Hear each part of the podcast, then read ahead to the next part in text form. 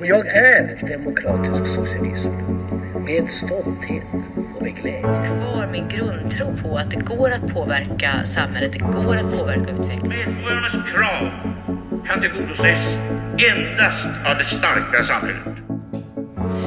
Hej och varmt välkommen Veronica Palm till Riksdagspodden. Hej, vilken lyx att få vara här.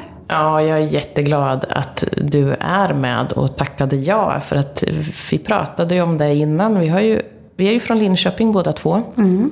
men varit politiskt aktiva lite olika tider, så att vi har ju, känner ju inte varandra särskilt väl. Det är jättekonstigt, väl. man tror nästan att vi borde göra det. Eller men hur? nu har vi rätt ut sådär, att vi har liksom flyttat och bott på lite olika, ja, ja. gått om varandra. Precis, men jag har följt dig. Och det har varit jätteroligt att du är här nu. Och en, då är det ju så att under våren har ju jag också hört din röst eh, ganska mycket. för jag har lyssnat till båda dina böcker som du har eh, släppt. En för längre sedan, Systerskap, och en vad ska man säga, deckar... Spänningsroman. Spänningsroman. Tack. Ja. Det var... Mm. Jag har övat på detta. Ja, det är bra. För det finns nämligen ingen polis och ingen advokat med, utan det är liksom, ja. men ändå är det spänning. Då är det inte deckare. Nej. Nej.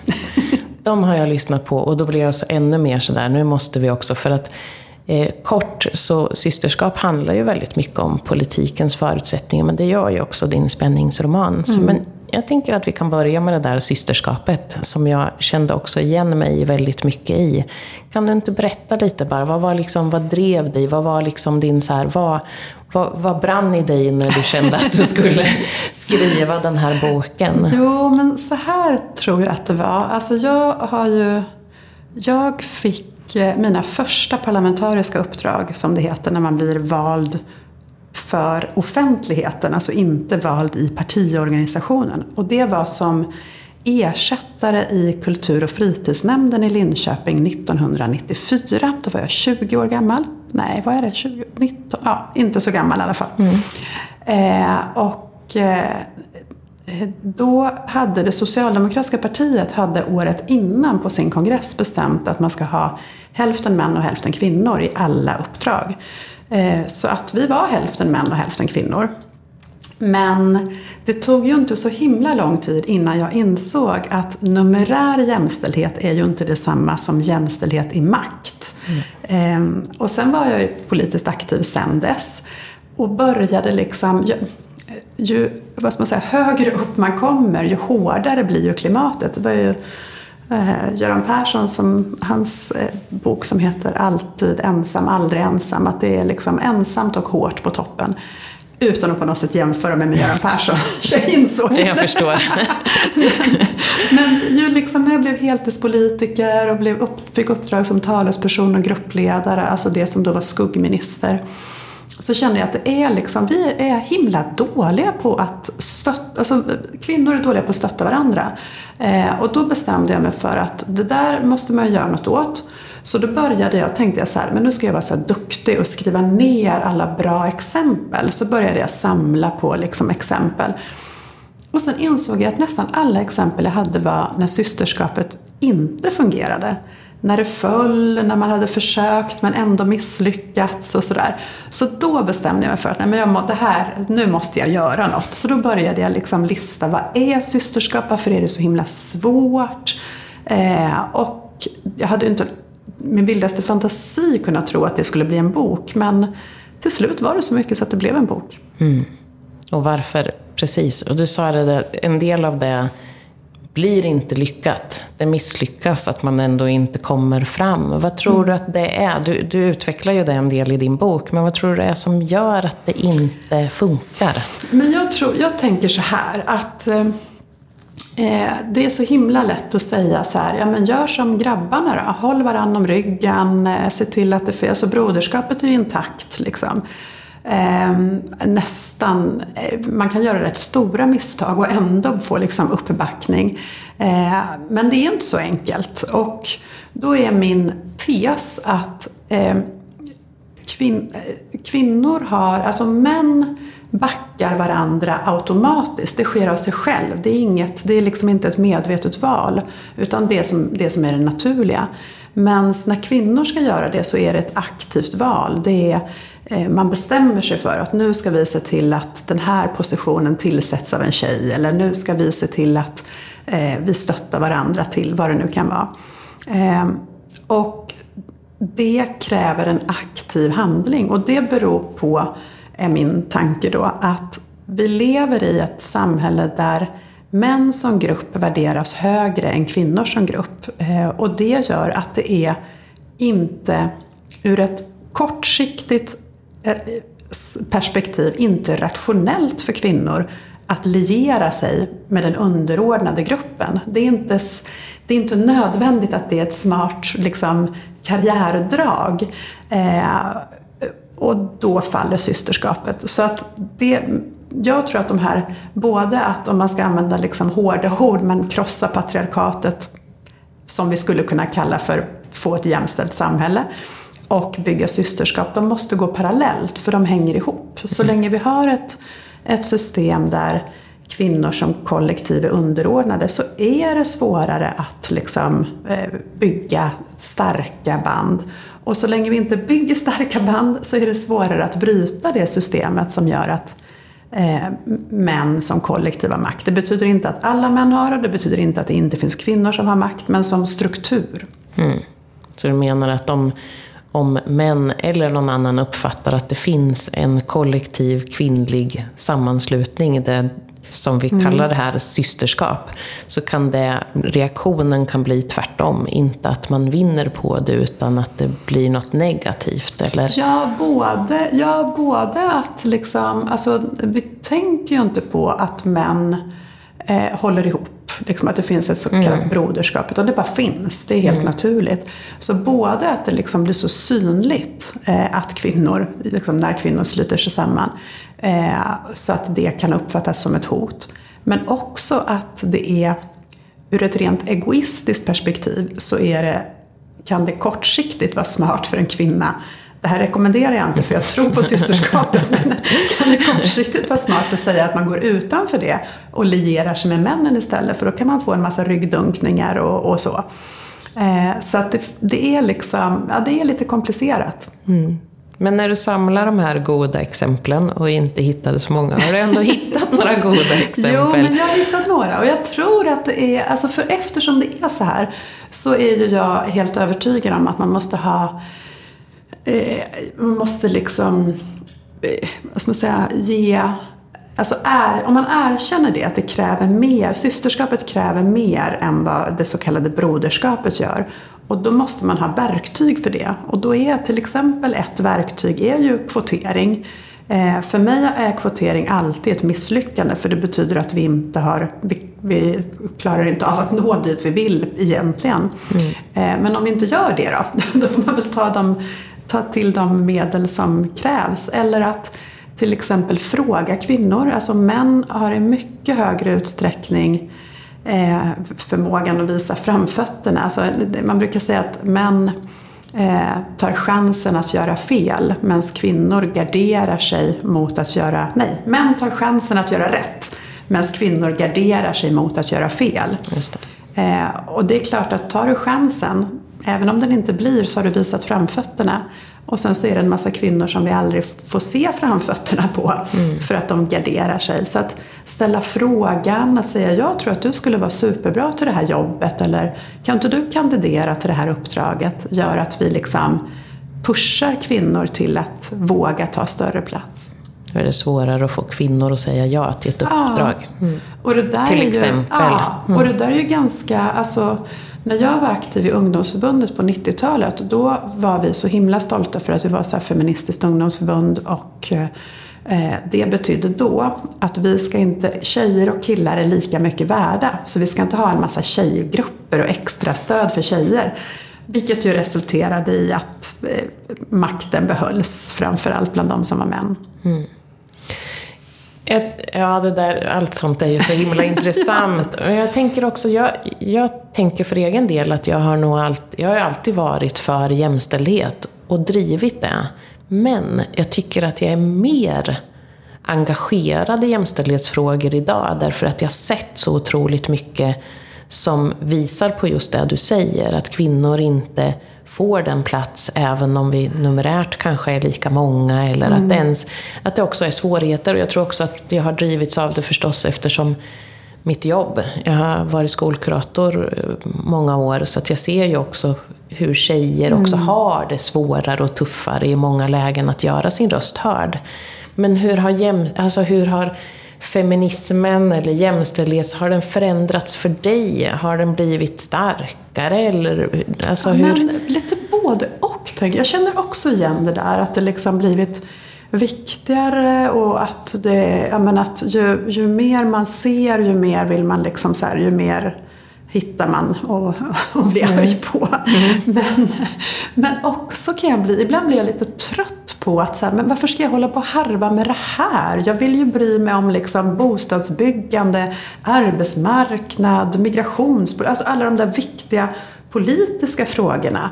Eh, och så måste jag hålla på och harva med jämställdhet hela tiden. Kan vi inte bara lösa det?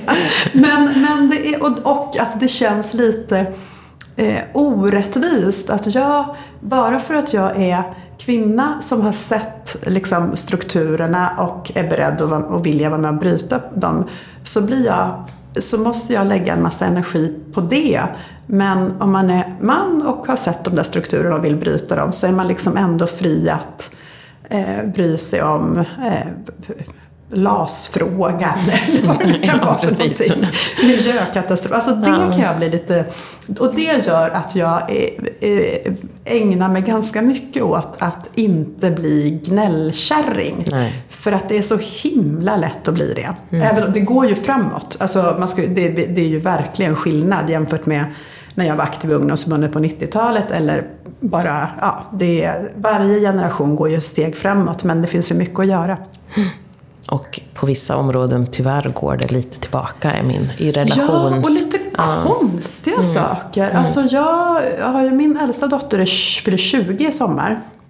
Eh, och när hon var nyfödd, då var vi, då, sen här fick jag tvillingar efter det. De kan man, finns säkert de som klarar av att amma tvillingar. Jag gjorde inte det. Men, men den första ammade jag helt under ganska, ja men ett halvår eller något. Och det var helt oproblematiskt. Fast liksom inte, det var ingen som ifrågasatte att jag ammade henne ute på kaféer. Och på slutet vet jag att vi var så himla skickliga så jag kunde stå upp i tunnelbanan och amma henne. Och idag så är ju, blir ju kvinnor som ammar liksom shameade för att de visar brösten på offentlig plats. Det var ingen som bara för Precis. 20 år sedan tyckte att det var Kom, liksom, det var ingen som sexualiserade mina bröst när de var ämnade som mat till mitt barn. Nej. Så visst går det bakåt. Det gör det. I de här relations, eh, alltså nära eh, frågorna så gör det faktiskt det. Och det Och kanske är väl det. Ja, och- precis. Och synen på sexualitet och vad, sådär. Så det, är- det är väl det också som gör mig lite mer upprörd. Men jag tror också att det är viktigt att inte bli arg och gnällig som du säger. Ja. Men har, tycker du så här... ehm, har, har kvinnor en större skyldighet? Eller har... Hur ser du på det? Det. Men gud vad spännande. Ja, precis. Har man en... Eh, Jag, jag skulle vilja säga nej. Jag skulle vilja säga att det här är en liksom mellanmänskliga relationer och det kanske är så att den som har större tillgång till makt har en större skyldighet. Samtidigt som jag ju, om jag känner mig själv rätt så är det ju och det här kanske är, nu kanske jag får skämmas lite för att jag säger det, men jag tycker i alla fall att det är mer besvärligt med kvinnor som inte ser ojämställdhet. Alltså när ja, men Ebba Busch Thors eh, liksom, eh, vurm för hemmafru och man ska inte behöva släppa hem sin kar på någon föräldraledighet och sådär. Det, kan jag, det tycker jag är mycket mer provocerande. Och det kanske är för att hon är kvinna som jag tycker är mer provocerande. Att jag tycker att hon borde... ehm, det här var inte svar på din fråga, men det är ändå... Jo, alltså men- Den där är svår tycker jag i... Så här, vad ligger hos mig och vad är det jag kräver av andra kvinnor som jag inte kräver av andra män? För du tangerar det i din bok, tänker jag. Det här med att när inte kvinnor stöttar andra kvinnor. Så någonstans så tangerar det här inte, alltså du utgår ju inte från frågan, har kvinnor större skyldighet eller ansvar än män? Men att det också har varit svårt, uppfattar jag dig som, att när vi inte har stöttat, när det inte har funnits ett systerskap som, som stöttar. Ja, och det är ju rätt. och Jag tror både att det gör att man, det blir ju en så identitets, liksom, alltså besvikelse plus en, alltså jag tycker det är rätt provocerande med liksom, kvinnor som tar sig fram på andra kvinnors bekostnad eller som inte liksom, står upp för grundläggande kvinnliga rättigheter. Mer provocerande än när män gör det faktiskt. Kan inte du reda ut det här lite, vad du tänker, varför, det är, varför du tror att ordet feminism har fått en sån... Det, det är ju så... Det är ju så provocerande i vissa. Vad är det som gör det? Varför är det okej att prata jämställdhet men inte feminism? Och vad, vad, varför har det här blivit så? Ja, det kanske är för att eh, liksom att jämställdhet är ju, att, att jämställdhet är ju vart vi vill. Vi vill, vi vill ha jämställdhet. Och det tror jag att alla kan liksom ställa upp på. Det är klart vi vill ha jämställdhet. Men vägen dit är ju feminist, en feministisk kamp. Och det betyder att en och annan måste offra ett och annat för att komma till den här jämställdheten.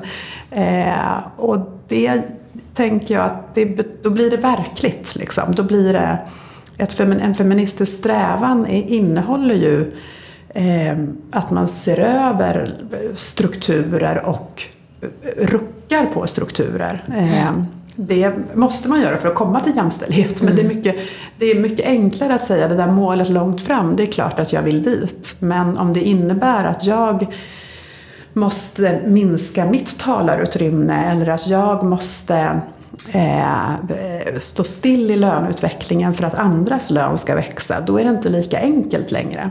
Eh, så dels tror jag att det är det. Eh, sen är det klart att det är ju alltid provocerande eh, att liksom en underordnad grupp tar sig plats. Alltså det, det är ju en, en, det är en ganska... Det är ett, eh, jag tror, nu ska man ju inte citera folk när man inte exakt kan hela citatet, så det är ju fruktansvärt dåligt, men nu tänker jag göra det ändå. Men jag tror att Simone de Beauvoir sa att eh, alla förändringar har varit ett krig, också detta. Eh, att det är ju inte, det kommer inte ge sig av sig självt liksom. Man, och då krävs det en eh, handling.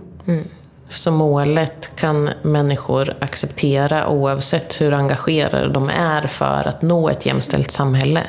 Men man kan inte acceptera vägen dit. Nej, och egentligen, och att den är liksom, för den kräver en massa uppoffringar här och nu. Och egentligen är det ju samma sak med allt. Alltså, jag har inte mött någon människa som säger att de inte vill ha jämlikhet. Att mm, alla människor ska ha det hyfsat okej. Eh, vi ska inte ha några orättvisor som, folk, som är liksom ologiska. Utan oavsett var man är född någonstans, eller så ska man ha hyfsat lika förutsättningar.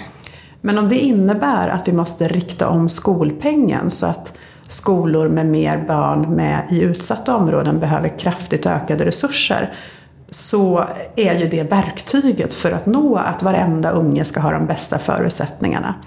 Eh, och då betyder det att man tar de pengarna någon annanstans ifrån. Så att alla de där när det är aktiv handling, och det är ju det som är politik. Att göra de där valen, att säga att jag är beredd att faktiskt använda skolpengen på ett sådant sätt så att den utjämnar orättvisor och är kompensatorisk mot, and, mot orättvisor som finns. Ehm, det är det som är politik. politik Och det är kanske inte alla är liksom, eh, vad man nu ska säga, beredda till Nej. att göra det. Nej. Nej, för det är ju någon som kommer säga att det betyder att mina barn inte får uppräknad skolpeng. Det är sant och det beror på att dina barn, det beror inte på att dina barn inte behöver en bra skola. Men när vi ska rusta skolan så är behoven större än någon annanstans. Mm, just det. Om du får drömma lite, hur skulle det här systerskapet fungera? Eh, ja, men då skulle, det nog, då skulle vi nog inte tänka på det. Det tror jag vore drömmen. Att det inte var så att man tvingades gå runt hela dagarna och tänka på hur, hur bygger vi starkare systerskap. Utan att det är den här självklarheten. Att det inte bas, alltså att vi att det är så starkt att det bara är helt naturligt att jag eh, aldrig går runt en kvinna eh, eller negligerar en kvinna utan att liksom också ge henne mitt stöd i vad det än är för någonting. Det behöver inte betyda att jag tycker. Jag har som ett exempel i boken om Anna Kinberg Batra hur hon eh, eh, fruktansvärt illa hon blev behandlad av det Moderata samlingspartiet eh, när hon var partiledare. Eh, jag kommer ju inte rösta på henne som statsminister. Eh, men jag har ju en skyldighet att se till att hon åtminstone är betraktas som statsministerkandidat. Att inte liksom förminska henne till bara kvinna. Så det tror jag är det är, nog min, det är nog min drömbild när det gäller jämställdhet också. Att bara få vara människa liksom. Mm. Ja, det Det håller jag med om. Nu ska vi, ska vi lämna lite, vi kanske kommer tillbaka till systerskap, men jag vill ändå eh, nämna några ord om din spänningsroman som jag ju tyckte var fantastiskt bra och rolig att läsa. Jag gissar att du kände igen jag kände, en del. Precis. Du anar inte hur roligt jag har haft som har skrivit den också. Ja men verkligen, för det handlar ju om en, det, så mycket kan man säga. Huvudpersonen bor i Linköping, mm. eh, riksdagsledamot för Socialdemokraterna. Liksom jag mm. till exempel. Så, så, jag känner igen väldigt mycket av det. Men jag tänker att det också har varit det där att leva, för du, när du skrev den så var du inte riksdagsledamot, du hade lämnat. Men det är också sådär, hur, hur har det varit att leva i riksdagen fast du inte är där? För alltså, jag tänker att du har... Fruktansvärt! Du anar inte hur roligt jag har haft. Jag har liksom i tanke, dels har jag varit tillbaka några gånger och gått in och liksom, hur ser det ut nu? Och, eh, Emilia tjuvröker nämligen vid ett tillfälle i ett sånt här rökbås som inte finns längre. Eh, men det har jag låtit finnas ett i alla fall. och, och så. Men eh, sen har jag ju mentalt gått runt i liksom och eh, så här, vart, vart är logiskt att gå när man eh, liksom ska springa snabbt till kammaren eller sådär. Mm, verkligen roligt. Mm, hur hon sitter i matsalen och det när de som har läst, både folk som har läst den nu när den har kommit ut, men också när liksom förlaget började läsa så är det ju, alltså, då inser man ju hur otroligt mycket av riksdagens vardag som människor inte ser. Mm. Eh, där matsalen ju är hjärtat, där man är en gång varje dag. Mm. Och gör de det, står i kö, tar, sitt, tar sin bricka, går till salladsbordet, går in och sätter sig vid partiborden, i partisalen. Alltså det finns liksom en massa saker i den där miljön som är så självklara när man har funnits i den men som ju såklart är helt obegripliga för människor. Så här, men herregud, håller, står de och köar med brickor i matsalen? Ja, det är, hur ska man annars få mat? Ja men verkligen. Mm. Och också möter varandra ja, direkt efter en debatt eller vad det nu är. Liksom sådär. Men har du, jag tänker så här, när, när du var här och var riksdagsledamot så är det ju precis som du säger, då lever man det och så mm. tänker man att det här är det inte mest naturliga, men, men ändå, men det, det, är inte en vardag. Det vardag. Har din bild av riksdagsarbetet och riksdagsledamöter förändrats? Och liksom det här hela demokratiska bygget, mm. eller vad man ska säga. Har det förändrats när du har skrivit, eller? Nej, det tror jag inte att det har. Däremot så har det ju tvingat mig att liksom att titta på det ordentligt. Alltså vad, vad är alltså Eh, ja, men som en research, liksom. Vad är det mm. egentligen som händer? Ja. Hur, hur ser det ut i trapphallen och vilka är det man möter? Hur, hur det, är ju, det är ett väldigt konstigt uppdrag, riksdagsledamotsuppdraget, för att man, är ju, man har ju en arbetsgivare som är folket. Du har ju ingen chef. Det är ju inte så att Stefan är din chef, utan det är ju, de, de människor i Linköping som röstade på Socialdemokraterna är ju de som kommer ställa dig till svars vid nästa val. Mm. Eh, och det gör ju att man är otroligt fri att liksom eh, möta olika människor, dra igång olika projekt, jobba, alltså, napp, fånga in idéer från väljarna som man kanaliserar in i det demokratiska systemet. Eh, enormt fri, eh, vilket ju gör att jag tror inte jag känner någon som har varit heltidspolitiker som inte har jobbat alldeles för mycket och ändå ständigt har dåligt samvete för att det är en massa saker man inte har gjort. Men sen är det ju också delar av det som är otroligt styrda. Alltså man kan inte av misstag komma fem minuter för sent till en votering eller till ett utskottssammanträde. De är ju liksom krockade, då ska man sitta och trycka på sin knapp. Så det är ett väldigt här, konstigt uppdrag. Mm. Mm. Det här enormt fria och, och liksom där man har fått mandatet från väljarna och förvaltar det på eget, liksom hur man själv tycker är bäst. Ehm, och det är väldigt kontrollerade. Mm. Det var också min första, när jag var inne och vikarierade ja. första, första gången, det där att det är just de här motsättningarna. Ja. Liksom, att det, det finns ingen arbetsbeskrivning som säger exakt vad du ska göra på måndagar, utan man kan ju, man kan ju styra rätt mycket själv mm. av ens in. Men, men det blir ändå väldigt lite man kan styra eftersom så mycket runt omkring också är uppstyrt. Mm. Och är man inte på utskottet 11.00 när det börjar, ja, då är det då är det kris. Ja. Alltså det kan vara kris. Då kan man förlora den, liksom, ja. ett ärende som ja. gör att det inte blir rätt i kammaren sen. Ja. Men jag tänker också, för det där är ju någonting man också måste lära sig och det tänker jag att du också har varit med om. att Jag kommer ihåg första gången jag en måndag, måndagar är ju nästan alltid mötesfria. Eh, och då fyller man ju upp dem med det, väldigt mycket sitta och skriva och läsa i kapp och svara på mejl och sådär. Men också göra studiebesök och sånt. Jag vet första gången en måndag, då hade jag säkert varit ledamot i ja, men, över ett år, som jag åkte till IKEA. Eh, för att jag behövde åka till IKEA. Eh, mm. Och jag hade jobbat hela helgen och hade, alltså, jobbade mm. ju bra mycket, över 40 timmar. Eh, men hur jag verkligen fick tvinga mig, så här, motivera mig själv innan att så här, det här är rätt. Jag, nu har jag fått en lucka. Jag har inte kunnat åka till IKEA på hela helgen när alla andra gör det. Jag klämmer dessutom in lunchen. så, så liksom, men innan man liksom landar i att det är faktiskt inte så att jag är en dålig ledamot för att jag eh, ägnar lördag söndag åt att vara politiker och använder måndag förmiddag till att åka till IKEA och vad det nu var jag skulle göra där. Det är en, en alltså, det känner jag igen. Det är en sån Luther... ja. ja, absolut. Och det tänker jag att det där är. Men det är väl också lite av det vi har pratat om tidigare. Jag, jag hävdar inte alls att inte män kan känna så. Men om man generaliserar så Fröken Duktig brukar vara mm. ganska hård på, på många kvinnor. Ja. ja. Och då, vill, då håller man sig istället hemma liksom. Mm. Och, för, ja, mm. Jobbar jättemycket eller mm stressar ihjäl ungarna på kvällen och åker till mm. Ikea. Mm. liksom. ja.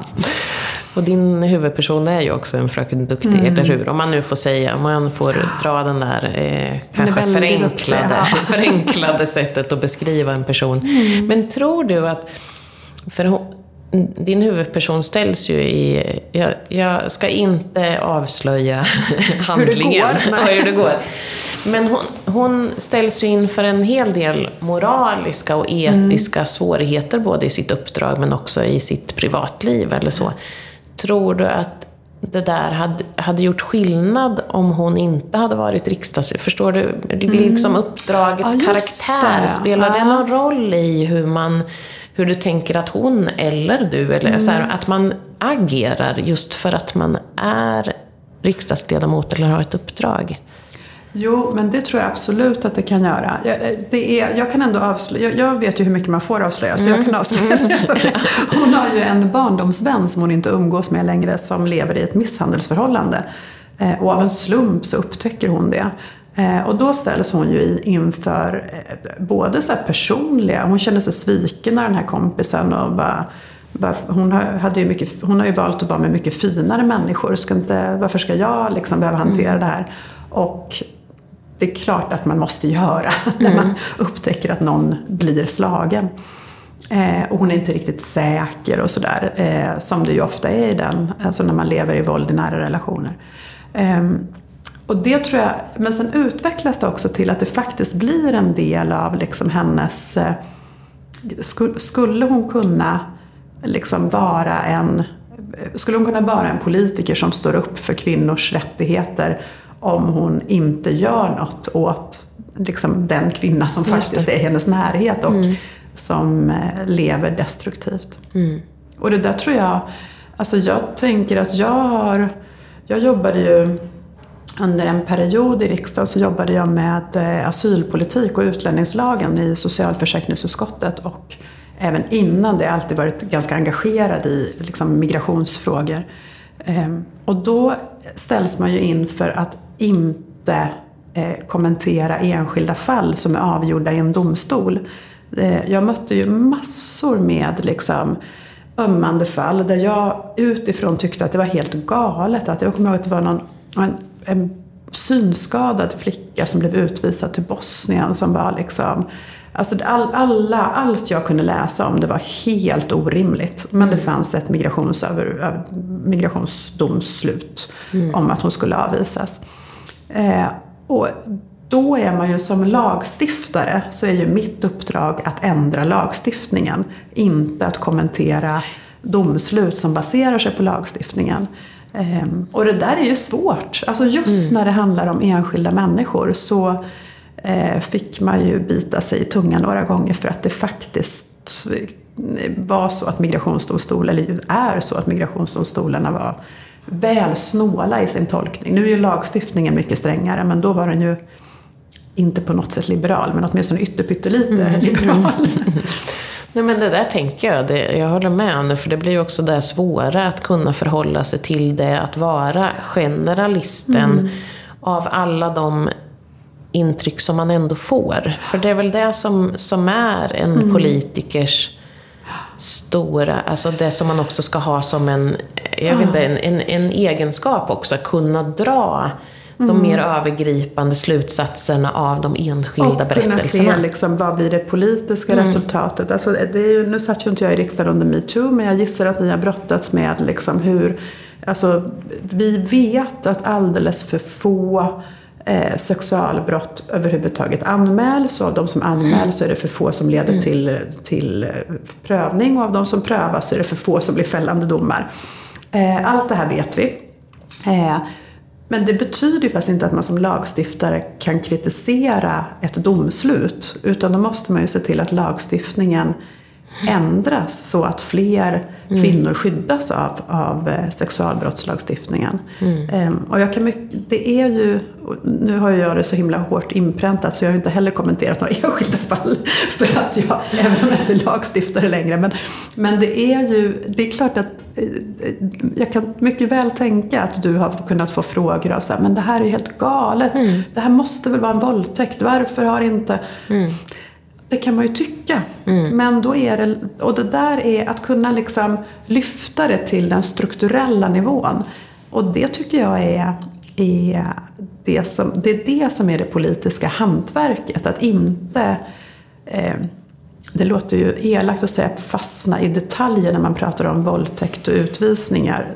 Men, men att inte, alltså att, att, att lyfta det till struktur och mm till politisk förändring. Mm.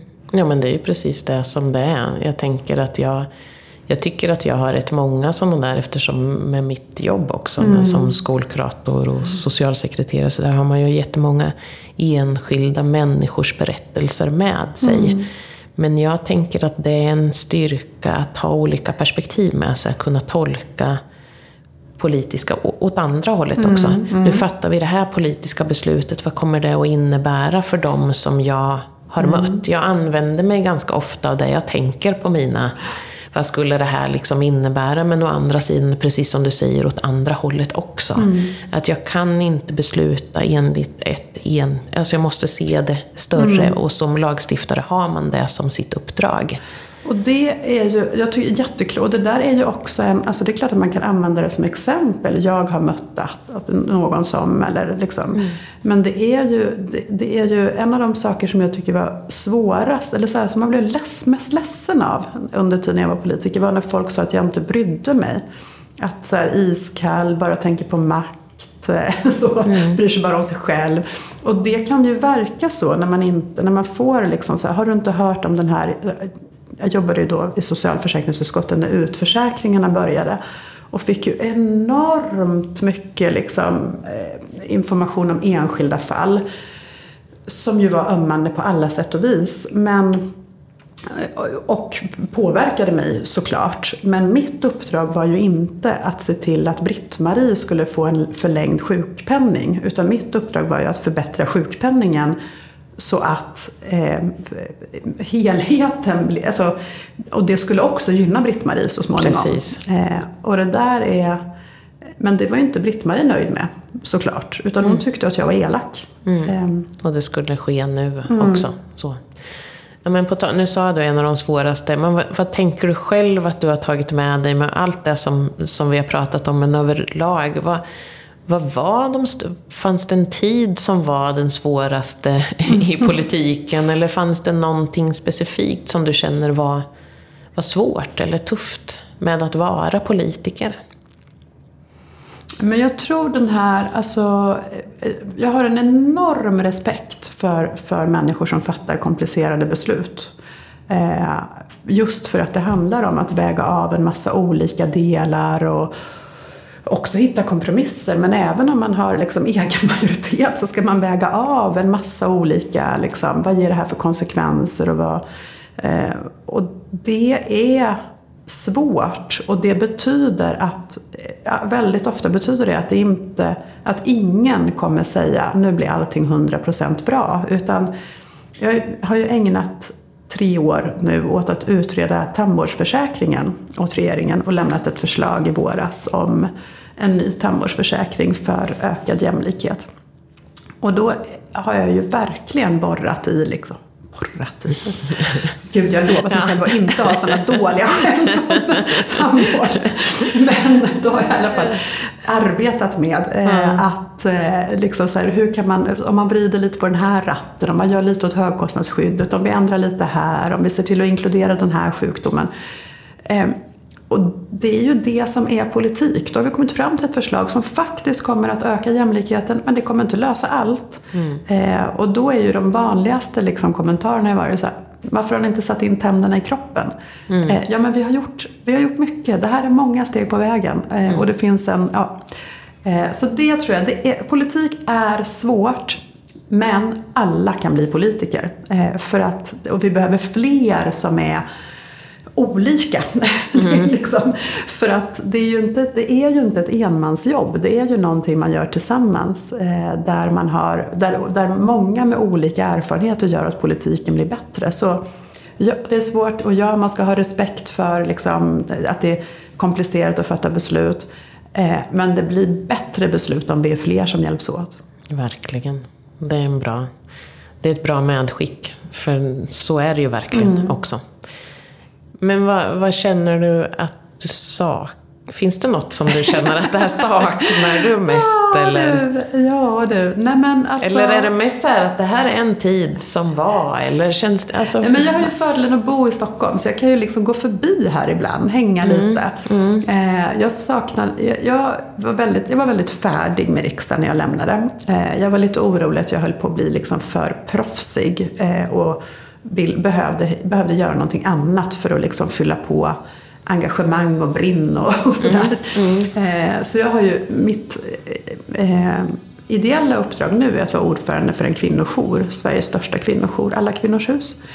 Eh, som man gärna får gå med i. Eh, men, eh, och, och det gav mig liksom ny energi och nytt engagemang. Men eh, det är klart att jag kan, jag kan nog sakna lite det jag gör nu är ju att, att skriva eh, och eh, föreläsa. Jag jobbar väldigt mycket ensamt. Om vi sa förut att riksdagsledamotsuppdraget var ensamt så är det ännu ensammare nu. Så jag kan sakna den här matsalen kanske. Jag kan sakna liksom, eh, ja men bara ha kollegor runt omkring sig. Att ha folk som man har delar samma värdegrund med och samma vardag med. Att det är ändå en trygghet. När politiken runt omkring är skakig, vilket den ju har varit. Vi har ju haft en partiordförande som har lett en, två regeringar i sju år samtidigt som vi har haft en massiv högermajoritet i riksdagens kammare. Det är ju imponerande och det betyder ju att, att politiken är skakig hela tiden. Och då är det rätt skönt att ha liksom ja, men lite kompisar som man kan hänga med och snickesnacka om, om, liksom, Om det som hände. Ja, men Hur gör vi nu? händer. Ja. Ja. Ja, verkligen. Så det är väl som de flesta säger, alltså när man pratar om så arbetslöshet och vad saknar man på jobbet och var, det man, varför behöver man ett jobb? Så är det ju klart att man behöver ett jobb för att tjäna pengar och kunna betala hyran och, och känna ett värde i arbetet. Men också fikarasterna. Och det är lite samma här. Så är det nog. Men du valde själv också, tänker jag. att, ja. Vilket ju också kanske gör en skillnad, tänker jag, på det man tänker tillbaka på. Eller? Ja, men det kan det nog vara. Att jag aldrig hade bitterhet på slutet, liksom, som nog man kan ha om man kandiderar men inte blir omvald. Veronica, det är så himla roligt. Jag känner att vi skulle kunna sitta här och Ja, men prata hur länge som helst. Men är det någonting, ja, men är det någonting som du känner så här, det här har vi inte pratat om eller det här borde vi ha sagt? Är det något som du... Ehm, ja, vad är det vi inte har pratat om? Kan inte jag få berätta om mitt sista, det sista politiska beslutet jag fattade när jag satt Ja. i Linköping? Ja! Ja, alltså jag, var, jag lämnade kommunpolitiken då 98, måste det ha varit 97, ja, skitsamma. Någon gång på 90-talet. Det sista politiska beslutet jag var med och fattade i kultur och fritidsnämnden var om den här bågen som går över Stångån. Från, alltså som man ser från tåget, från det här eh, eh, hotellet och Ja, över till. Ehm, det trodde inte jag när jag gjorde det. Bara så här, "Ha, nu har vi fattat beslut om en båge. Ehm, Men den är ju verkligen nu ett karaktärsdrag. Så nu kommer alla som tycker illa den här bågen tycka illa. Det var faktiskt ganska mycket diskussioner om den just då. Och nu är det ju faktiskt ingen som diskuterar den. Nej. Jag ser den, jag går förbi den nästan varje dag. Det är ju, jag bor det är ju väldigt Ja. sällan man i politiken har de här fysiska, speciellt om man jobbar med liksom mjuka frågor och sociala frågor och jämställdhet och sånt. Så blir det ju liksom sällan, men här är liksom, här är Den heter ju också något poetiskt? Ja. Drömmarnas bro Ja, eller någonting sånt. ja, nu kan jag säga fel, det vill jag också Ja. sådär, det kan vara. Men jag och jag kanske mig. inte ska kalla den för bågen. Men det är i alla fall, jag Ja. måste säga att det känns, det är nog mitt enda så här, eh, fysiska avtryck i politiken är den där bågen. Jag ska hälsa Stångån Ja, det får du göra. när jag kommer hem. Så fantastiskt roligt att få pratas vid och ha med dig i Riksdagspodden Veronica. Jag är väldigt tacksam och glad för det. Stort tack. Tack så hemskt mycket.